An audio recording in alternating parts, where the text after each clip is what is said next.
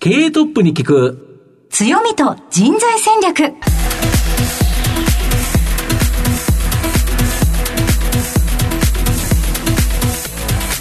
毎度相場の福の神こと藤本信之です。アシスタントの飯村美希です。経営トップに聞く強みと人材戦略。この番組は相場の福の神こと財産ネット企業調査部長藤本信之さんが注目企業の経営トップや人材戦略を担うキーパーソンをゲストにお迎えしてお送りします。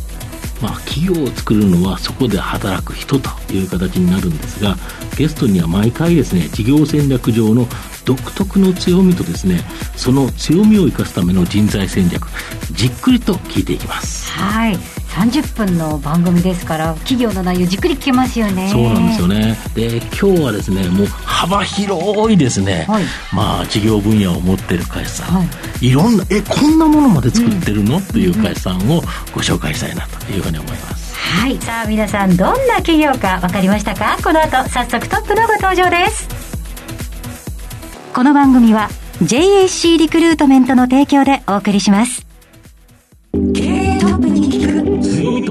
人材戦略経営トップに聞く強みと人材戦略本日のゲストをご紹介します証券コード4403東証一部上場日油代表取締役社長宮地武夫さんにお越しいただきました。宮地さん、今日はよろしくお願いいたします。日中の宮地武夫です。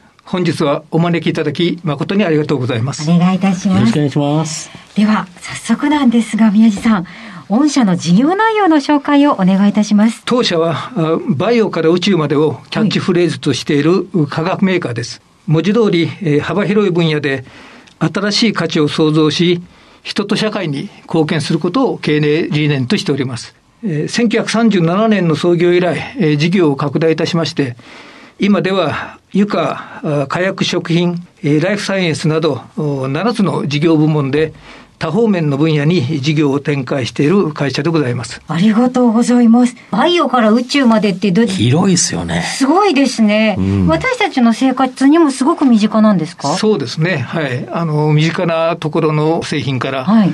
まあ、少し変わったその宇宙の関わるところまでと幅広いところでやっております。ロケットのあの推進燃料とかですね。そうですね。ロケットの推進薬ですね。はい。はい、ロケットやって私たちの身近で言うとどのあたりですか？ロケットは今、あの大型のロケットは種子島から、はい、あの打ち上げてますけども、そこから打ち上げてる H2 ロケットのあの横についてますブースターですね、固体燃料の、はいはい、その燃料を国内で作ってる唯一のメーカーでございます。すごいすすごいですね。また生活にも身近なものもたくさんあるということで、うん、後ほど聞けるの楽しみにしております。はい、えー、後ほど企業についてじっくり伺いますが、まずはトップは企業にとって大切な人材であり強みでございます。トップのお人柄に迫らせていただきたいと思います。では、宮地さん、生年月日を教えてください。えー、1956年生まれで、現在65歳になります。はい。ご出身はどちらでしょうか？あの、愛媛県で、あの、愛媛県の今治市ですね。はい、はい、はい。タオルのところですね。そうですね。タオルと造船で、えー、有名な町であるんですけども、はい。はい、その時のご両親のご職業は？えー、と、まあ、あの、田舎の町ということで、あの、中小企業でありますけども、いわゆるサラリーマンですね。はい。はい、サラリーマンの家庭で育ちました。はい。えー、宮地さんの子供の頃はどんなお子さんだったんでしょうか？そうですね、あの、まあ、今治ということで、その中でもあの、海の近くに、えー、はい、住んでおりましたんで、はい。えー、もう毎日のようにあの海に行って、えー、魚を釣ったりですね、泳いだりと、はい、本当あの自然の中であののびのびとですね、あの過ごしたという感じですね。羨ましいですね、海のそばで、そうでしたか。その後、愛媛には何歳までいらしたんですか？高校までですね、はい。その後はどちらに？あの高校卒業して大学は東京の方に、はい、来ました。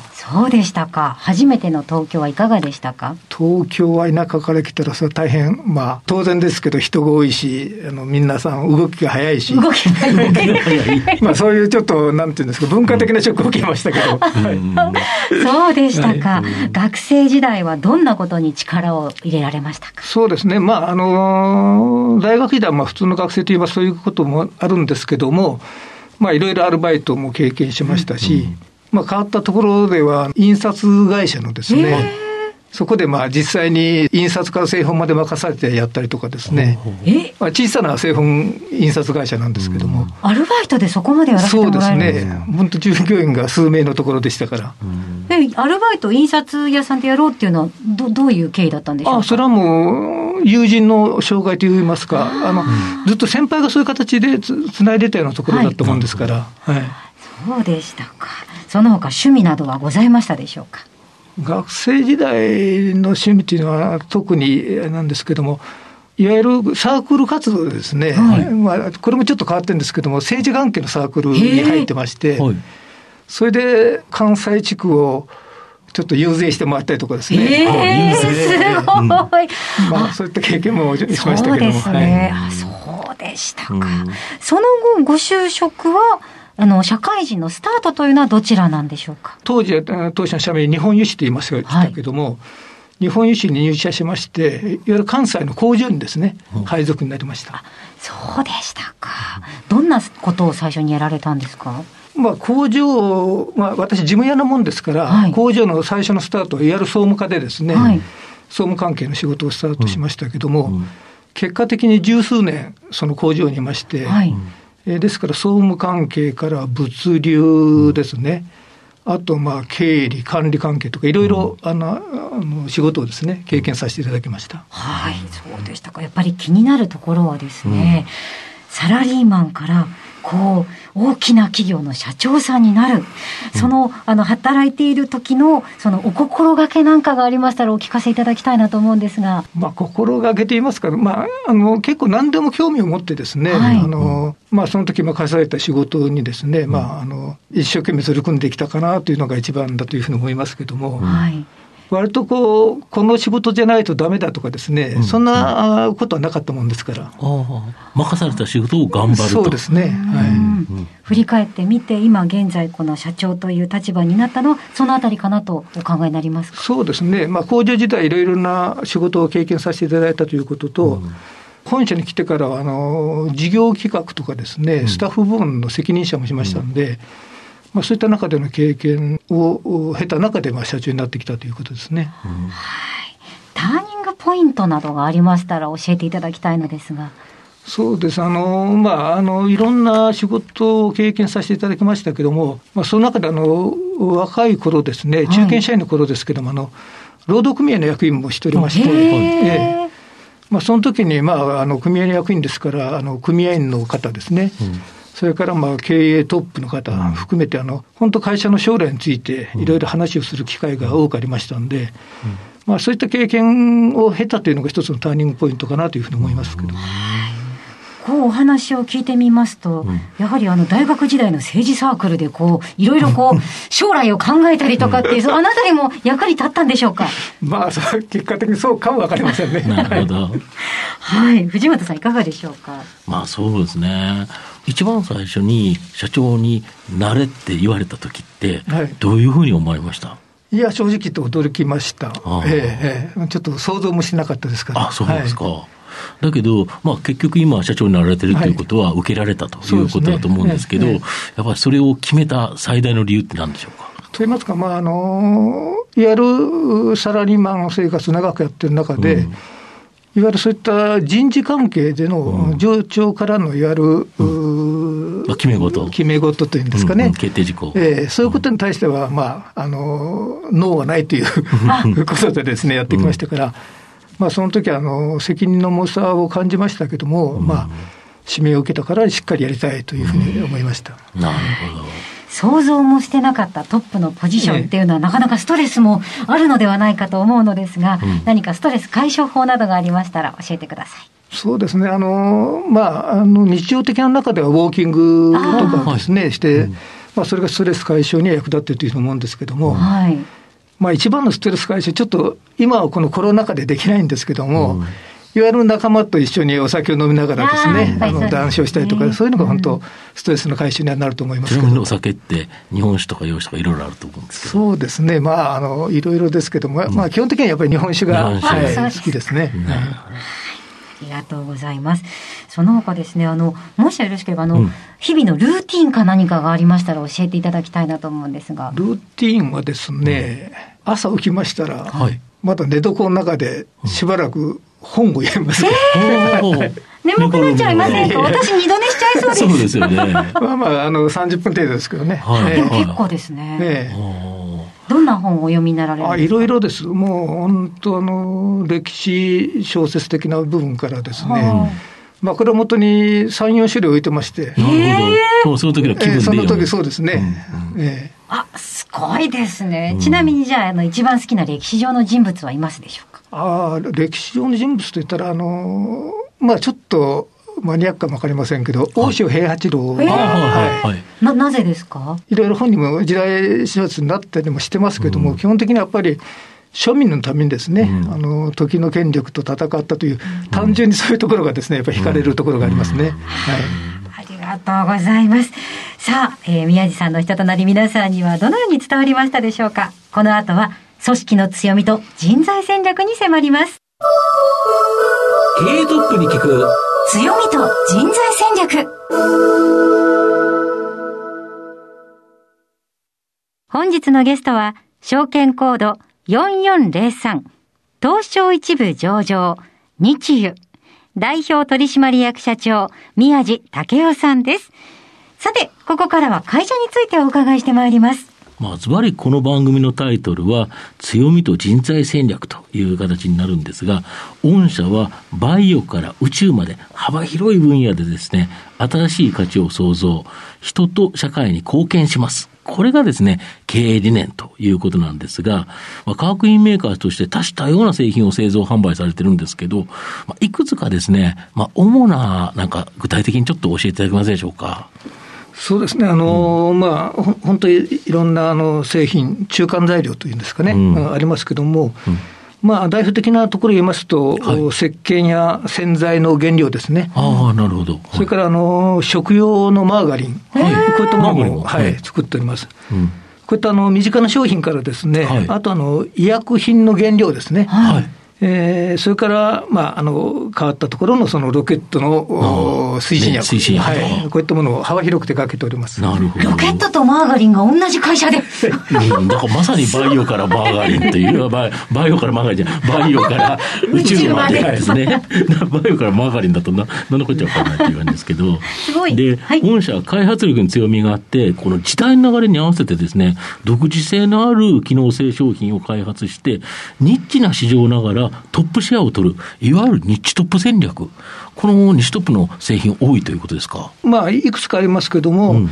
皆さんに馴染みのあるようなところで言いますと、うん、あの MPC という、はい、商品なんですけども、はい、MPC、はい、これはあの人の体に馴染みやすい材料なんですけども、これはあの世界で初めてあの工業化に成功したということであります。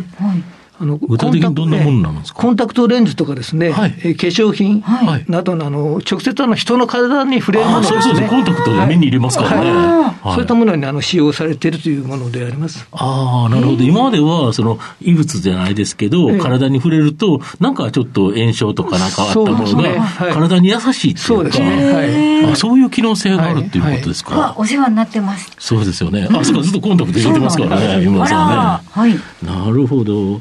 で、あと、今後はですね、えー、ライフヘルスケア、電子情報、環境エネルギー、この3分野にですね、今後注力される予定だとか。そうですね。あの、その3分野は、あの、今後のあの、マーケットの広がりを考えますと、うんその3分野とも伸びていく事業分野だというふうに考えてますけど、ね、これ確かにね、はい、ヘルスケアとか、これやっぱ医療とか、こんなところって伸びそうですし、すねはい、この電子情報なんてね、はい、まさに IT ど真ん中とか、あと環境エネルギーだって今、いろんなことが起こってきてますもんね。そうですね。はい。うん。例えばどういうような製品考えられていくって感じですかね。そうですね。あの、うん、そのライフヘルスケア分野ではですね、うんあのドラッグデリバリーシステム、はい。はい。あのまあ、略して DDS というふうに言ってますけども、はい、そういったあの薬を効率よくあの幹部にですね、はい、運ぶための素材を開発しております。あなるほど。あのタンパク質医薬品とかのですね、うん、バイオ医薬品向けにですね、はい、あの展開をさせていただいております。ああ、なるほど。薬をうまく効かせるということですよね。そうですね。はい。ああ、なるほど。御社製薬会社じゃないから、薬は作ってないけど、はい、作られた薬をいかに幹部にきちっと届けるかと。そうです。そういう機能性のある製品ということですか。はい。重要ですよね。あと、新型コロナショックがですね、やはり世界に大きな影響を与えたと思うんですけど、アフターコロナで活躍しそうな製品や、環境に優しいようなですね、製品、まあ、こういうのにもどんどん注力されていくとか。そうですね。先ほどあの説明いたしました MPC ですね。うんはい、これはあの人にの体に馴染みやすい素材ということで、うんうん、えー、リピジュアという商品名でですね。はい、リピジュア。はい。医療機器とか化粧品、はい、アイケア、それからあの、い、わゆる手指消毒剤ですね。はい。そういったさまざまな用途に今、使われています。なるほど。化粧品って具体的にどんなものになるんですか？いわゆるこう、化粧水とかですね、はい、そういった部分に入れたりとか、まあ、さまざまなものに使っていただいてなるほど、原材料だから、うん、その、なったものを見ると、あこれか、これが使われてるんだという、ね、要は人間の体に何らか触れていくようなもの、はい、まあ、こういうところですか？はい、リピジュアが入ってると、どんないいことがあるんですか？保湿成分とかですね、うん、そういった要素がありますから、えー、女性の方には大変そうですね、お肌がやっぱりカサカサになっちゃうと、やっぱりね、それよりはしとっとしてる方がという形で。ね、保湿するんだってぐらいしか認識なかったですけど、うん、御社のおかげで私は潤ってるわけですね。うん、そうなんですそういうことですか。ちなみに、あのー、宮社長、御社で何人ぐらい今働いておられるんですか？あのグループ全体ではあの、うん、3700名になりますけれども、はい。うん、いわゆる日中単体としては1700名程度ですね。はい、この1700名の単体の方、大体どんな仕事を何人でやられてるんですか？そうですね、あの1700名のうちですね、うん、あのおおよそ研究に2割。はい。えー、製造に4割で、はい、まあ、残りがあの技術、営業スタッフという、うん、そういった形ですね。なるほど。やっぱりこの研究というところにかなり注力されてますよね。はい。まあ、研究者もですし、うん、あの営業職についてる方も、もともと研究開発に携わってた方もいらっしゃるということですね、あの特に研究には多くの人を配置するように努めております。だから御社は、本当に社会に役に立つ、いろんな機能性のある製品、まあ、新たに生み出していってるということですか？はい、そうだというふうに、はい、思っております。なるほど。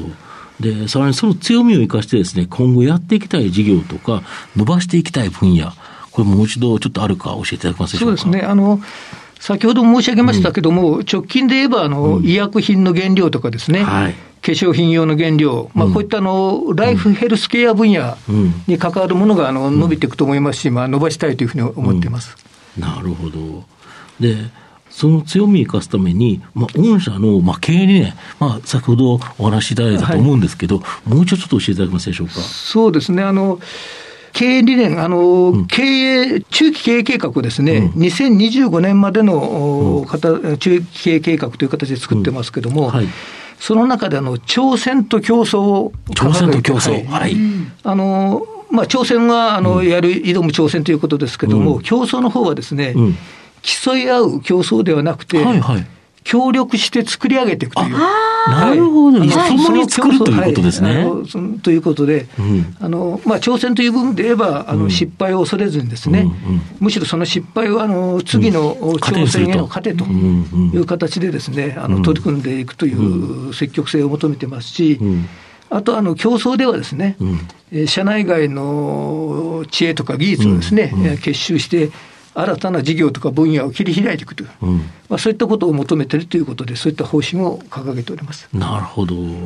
で、それを支えるですね、人っていうところを、やはり今後取っていかなきゃいけないっていうか、はい、まあ採用しなきゃいけないということだと思うんですけど、御社は新入社員の採用、あと中途採用、大体どれぐらいずつ取ってるもんですか？そうですね、あの当社メーカーということで、うん、あの各工場での製造関係の,、の採用もしてますけれども、うん、いわゆる本社で採用している大卒関係の採用はですね、はい、大体年三十数名の採用しておりますけれども、まあ、そのうちの8割程度があの研究職ですから、理系の方のですね、採用がほとんどという形になりますし、まあ、当社化学メーカーということで、どうしてもあの化学系の学生の方の応募が多いんですけども、まあ、実はあの機械とかですね、電気関係の方の活躍のできる仕事というのも多くあります。なるほど。こういう分野の方も結構取られてると、はい、中途はどれぐらい取られてるんですか？中途採用も最近増やしておりまして、大体2割程度ですね、近年では、うん、中途採用の方が入社しております、うん、なるほど。で、まあ、あの、新卒の方に求めるですね、まあ、人物像といいますか、こういう人材だったらぜひ日中に欲しいという人材、どういう人材が欲しいですか？まあ、あのそそれぞれ学生時代にあの、うん、専門的な知識を身につけて入ってきていただいていると思いますので、うん、やはり基本的にはあの自ら考えて行動するというんですかね、うん、そういった積極性のある方に入ってきていただきたいというふうに思っています。そうですね。御社がやはり挑戦と競争という形で言うと、はい、その挑戦をできる人材ということですよね。そうですね。はい。うん。なるほど。今後御社が補強したい逆に言うと弱みなんかありますでしょうか？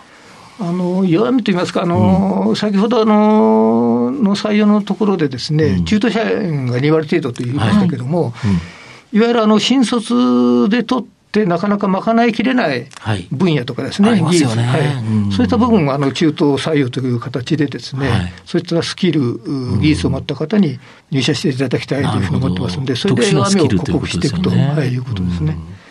なるほど。あのもし例えばなんですけれども私は理系でもなく、うん、あの研究も何もしたことがないんですがもし40歳ぐらいのビジネスパーソンだったとして、うん、御社に入りたいと思ったらどのようなキャリアを持っていたら入社できますでしょうか？そうですあのキャリアという分ではその都度求める人材というのはあのいいろいろ変わってはくるんですけども、はい、私は基本的にはですねあの物事の考え方として、現物とかですね、現実を見て、あの判断していくという、そういった方を求めているというんですかね。私自身、あの、現場、現物、現実のですね、三元主義を大切にしているもんですから、はい、そういった方に入っていただきたいというふうに思っています。あ、そういう視点をしっかり持って、というところなんですね。ありがとうございます。あの、いい人材に長く勤めていただくっていうのもまたなかなか難しいところだと思うんですけれども、ね、御社ではどのようなことをされていますか？そうですね、あの、福利厚生という部分で言えば、あの、育児とかですね、はい、介護についての制度を、はい、あの充実をしてきています。はい。あの育児休暇とかの介護休暇では、えー、休暇の期間の拡大ですね、はい、それからあの対象となるお子さんの年齢の引き上げとかですね、はい、あの誰もが働きやすいあの職場になるようにということで、制度を充実させてきてるということです。なるほど。やっぱりあれですよね、有能な女性が、その育児とかさまざまなところで、やっぱ退職されると、企業にとっても痛手ですもんね。そうですね。その間、少し休んでいただいて、はい、うまくまたできる、あの仕事ができるようになったら、復活してほしいということですね。それとあの、男性にもですね、うん、育児休暇の取得を奨励しております。はいえー、あとまた在宅なんかもあのコロナで増えたかなって思うんですけれど、うんはい、在宅勤務をですね、このコロナのきっかけで、割と活用するようにしてますけども、うん今ではあのコロナに関係なくですね、あの在宅勤務ができるように制度も整えましたんで、うん、結構社員の皆さんには活発にあの利用していただいているというふうに思います。なるほど。生産性のアップにつながりますからね。そうですね。はい。